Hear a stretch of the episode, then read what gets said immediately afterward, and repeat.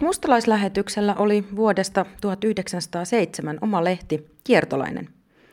Kiertolaisella tavoiteltiin ennakkoluulojen hälventämistä romanien ja valtaväestön väliltä. Lehti oli tarkoitettu sekä romaneille että valtaväestölle.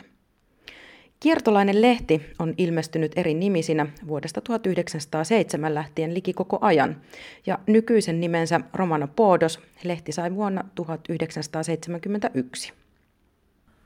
Tuula Åkerlund, Romanomission toiminnanjohtaja ja Romanopodoksen päätoimittaja. Tervetuloa Romano Miritsiin. Kiitoksia. Me puhutaan tänään kiertolaisesta. Kiertolaisessa oli informatiivisia kuvauksia romaneista ja heidän elämästään sekä kaunokirjallisia kertomuksia ja runoja. Kuinka kiertolainen kirjoituksinen istui muuhun tarjolla olevan sen ajan romanikuvaan? Ähm, no siis Romano Missio, mustalais, entinen mustalaislähetyshän oli perustettu 1906. Ja sitten tämä lehti tosiaan il, alkoi ilmestymään 1907. Et mä uskon, että se oli hirveän tarpeellinen, koska siihen asti media oli ollut hyvin pitkälle ihan pääväestön niin kuin, luomaa ja myöskin silleen, että se oli niin kuin, hyvin pitkälle ongelmaviritteinen, koska se, siinä ei ollut romanit itse mukana. Että varmaan toi tärkeän tuulahduksen saada oma lehti, jossa kerrottiin romanien asioista. Ja toki siellä oli joitakin romaneja mukana, mutta kyllä sitäkin lähinnä pääväestön ihmiset tekivät. Eli tärkeäseen vaiheeseen tuli oma, oma lehti, missä voitiin antaa asiallista tietoa. Sitä ennen mun tiedossa ei ainakaan olisi ollut oikeastaan minkäänlaista romanijulkaisua kirjoittajat, kirjoittajat olivat ää, pääosin valtaväestö, mutta he taisivat olla kuitenkin ihmisiä, jotka olivat tiiviisti tekemisissä romaniväestön kanssa. Joo, kyllä siis just kiertolaisen lehden toimituskunta oli sellaisia, jotka oli jotenkin kokenut romanityön tärkeänä. Oli suurin osa, jotka oli tässä mustalaislähetyksessä niin aktiivi-ihmisiä, niin niillä oli tämmöinen kristillinen vakaumus. Ja he olivat nähneet sen romaniväestön kurjuuden silloin 1900-luvun alkupuolella elämä oli tosi ankeeta, ei ollut omia asuntoja, toimeentulo. Oikeastaan vanhemmilla oli hätä, niin kuin, että mihin seuraavan yön, mihin pääsee lastensa kanssa. Ja mitä nyt on lukenut historiasta, niin kyllä siinä oli vilu ja nälkä oli vieraana jatkuvasti. Niin tämmöinen ryhmä, jolla oli kristillinen vakaumus, niin he koki varmaan sitten ihan tämmöistä lähimmäisen rakkautta ja halua auttaa ihmisiä, jotka on suuressa hädässä. Minkälainen oli, oli sen ajan henki, kuinka romaneista ylipäätään puhuttiin mediassa? Mulla on ainakin semmoinen käsitys, että hyvin kielteisesti puhuttiin. Että jonkin verran siinä 1800-luvun loppupuolella, kun semmoinen suomalaisuus, kansallismielisyys alkoi heräämään, niin samalla koettiin ehkä niin kuin saamelaiset, juutalaiset ja romaanit, ne, ne koettiin ongelmana, niistä alettiin puhua ongelmana, että se oli sitä kansallismielisyyttä vastaan. Ja kun lehdistö mainitsi jotain romaaneista, niin yleensä se oli jotain, puhuttiin romaaneista kielteisesti. Kerrottiin jostain joukkotappeluista tai jostain muista ikävistä tapahtumista, missä jossain pienessä kylässä oli tapahtunut. Harvemmin kerrottiin, että joku romaani oli osallistunut johonkin hyvän tekemiseen tai oli peltotöissä. Tai... Et jotenkin tuntui, että uutiset kiinnostuu enemmän tämmöisistä negatiivisista asioista. Ja sehän väritti tietenkin sitten pääväestön asenteita ja, ja suhtautumista romaaneihin. Ilmeisesti kiertolaisen lisäksi ei oikeastaan muita romaanimedioita ollutkaan. Tällainen käsitys mullakin on. Että tosiaan sitten kyllä mustalaislähetyksen tämä lehtihän muutti nimeänsä. Että se oli muistaakseni, joitakin vuosia oli välillä, että se ei ilmestynyt, mutta sitten oli 1949-51,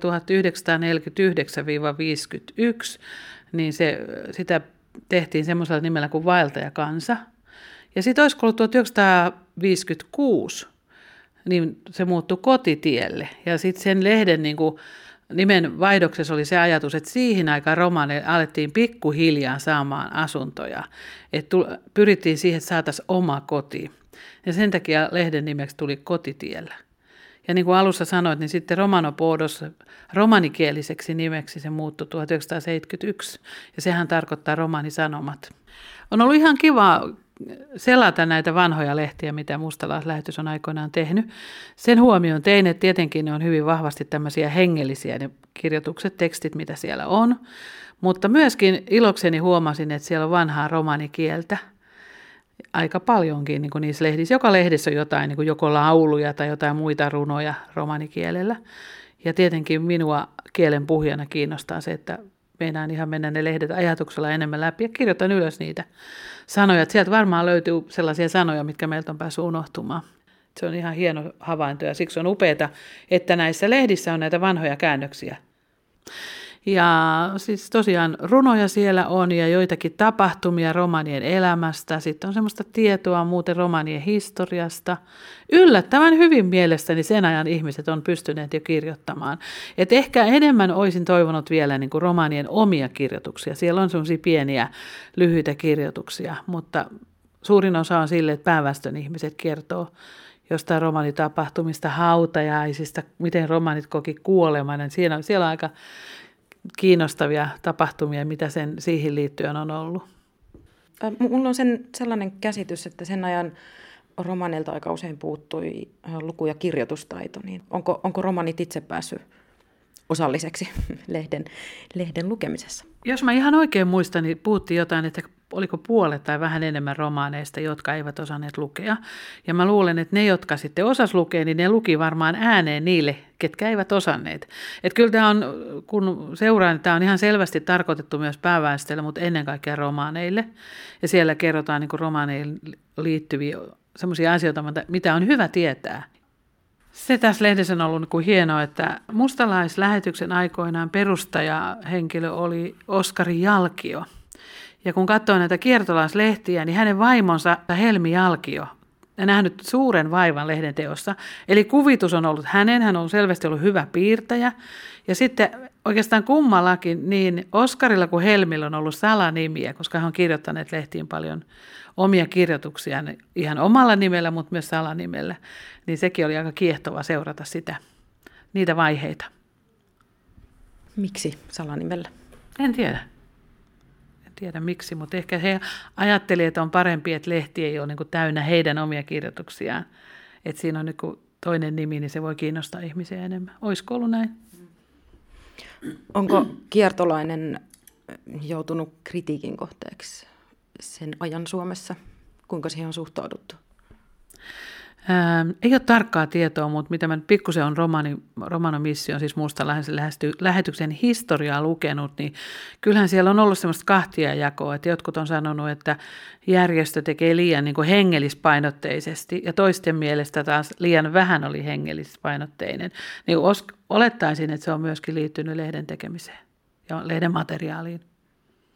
Kun mä mietin itse mustalaislähetyksen niin kuin, kehitystä, niin tiedostan, että aika paljon siihen suhtauduttiin niin kuin kriittisesti ja romaniväestökin vuosikymmenien varrella, niin monta kertaa tuli tämmöistä kielteistä lausuntoa, mutta itse kun olen nyt seurannut tätä historiaa ja näitä lehtiä ja mitä muuta meillä on näitä vanhoja dokumentteja, niin kyllä mustalaislähetys on paljon tehnyt hyvää, ollut yhteydessä viranomaisiin ja päättäjiin ja esittänyt tämmöisiä niin kuin välikysymyksiä eduskunnassakin, että romanien tilanteita pitää parantaa ja olosuhteita.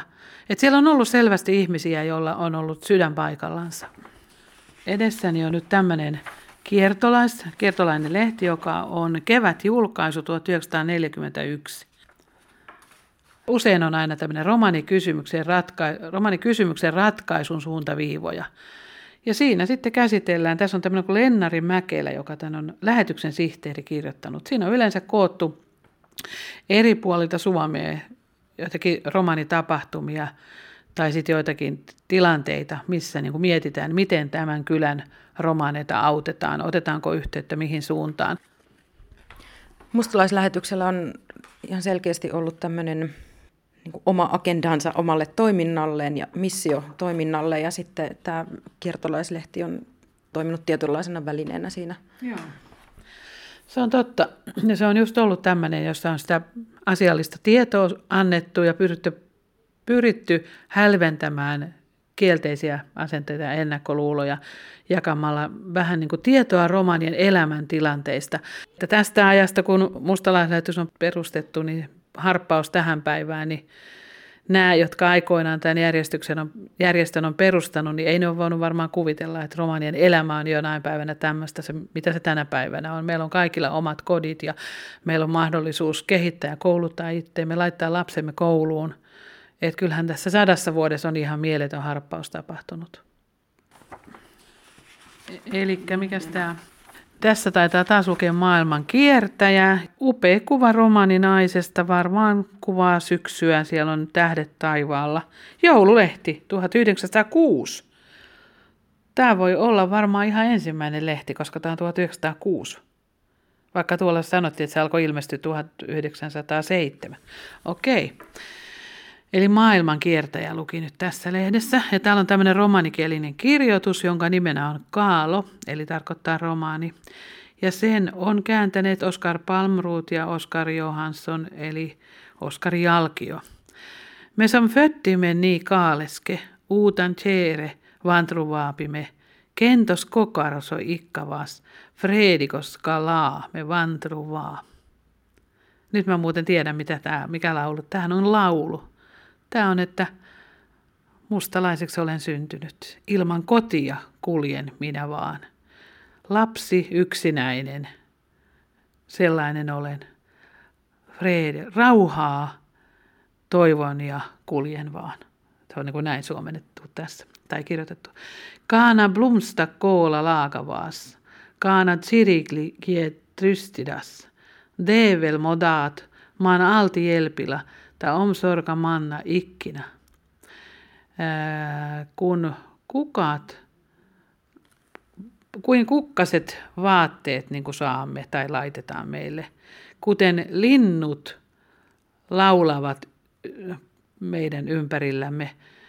Jumala, isäni, minua aina auttaa ja murheeni minulta pois ottaa. Eli tässä on siis tästä mustalaiseksi olen syntynyt, niin sitä on käännetty. Me som fettimen ni kaaleske, uutan tseere vantruapime. Kentos kokareso ikkavaa, fredikas kalaa me vandruvaa. Kana blomsta koola laagadas, kana tsirikia kiu trystidas. Devel modaat, maan alti jelpila, ta om sorka manna ikkinä. Saavo pah me kaanaa, dovakaan. Dosta jaanaa, vahka pah naamaan. Daari liidavaa me suoripa, alti pingavaa me kaanipa. Oo me jaanaa sohin kammipa, vahka pingavaa laa jillipa. Chesta kammipa me roodidom, perdal dikkipa pimelium. Soske vandruveha puhena, dova jaanaa kokares menaa. Trystiposta härni akravel.